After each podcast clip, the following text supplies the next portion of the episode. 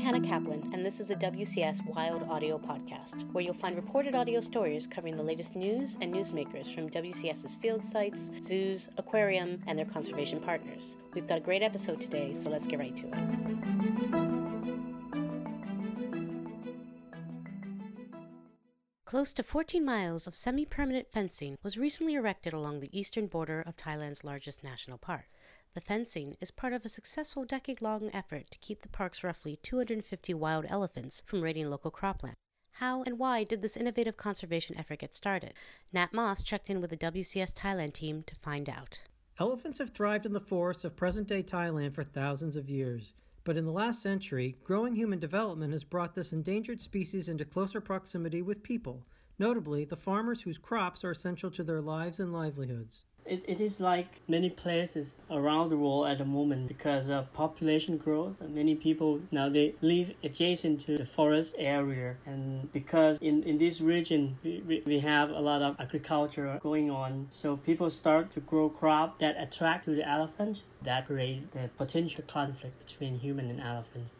That's Manoon Pliosungnoen, a scientist with the W C S Thailand program who has been studying human-elephant conflict for several years.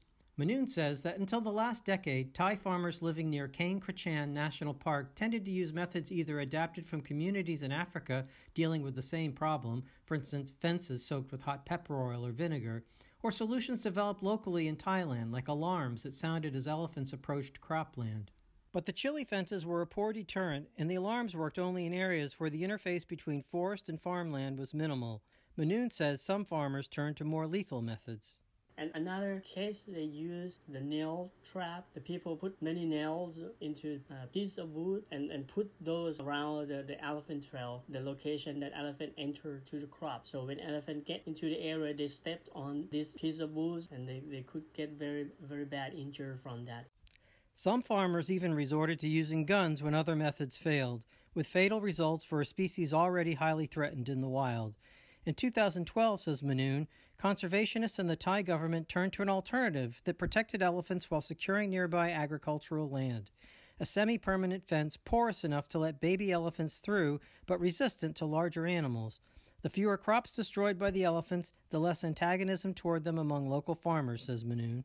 When we use this uh, sem- semi-permanent fence, many people, they agree more with, with these techniques, and that changed the way people think about the mitigation. So they, they believe in, in this technique, and we have number to prove that. And once they change the, the attitude, they also uh, decrease the, the conflict level in the area too. The case of retaliation now is very rare. So far, the initiative has reduced the incidence of human-elephant conflict from more than four hundred in two thousand five to about forty in two thousand twenty. The plan now, says Manoon, is to encourage the elephants to move northward in the park, which can support many more animals and where the forest borders much less cropland. The mitigation technique we developed in the area now is uh, widely accepted by the government. We hope the elephants could move a little bit further and then they have more space and get less conflict in the future. Manoon notes that protecting Asia's forest elephants is important not only for protection of a vanishing group of charismatic fauna, it's also critical for the protection of Southeast Asia's forest ecosystems. The elephant played a very important role to maintain the forest. People may call them like uh, engineer of the forest. They, they they keep open the habitat for the other smaller animal and keep maintaining the forest dynamics. The other animal uh, like rhinos, they those megafauna, they are gone already. Only the elephant that could play this role at the moment. So saving the elephants, it means we could save this forest habitat and the function of the forest for this tropical area. The recent addition of fourteen more miles of fencing signals a win-win for both the farmers and the goal of elephant conservation. For W C S Wild Audio, this is Nat Moss.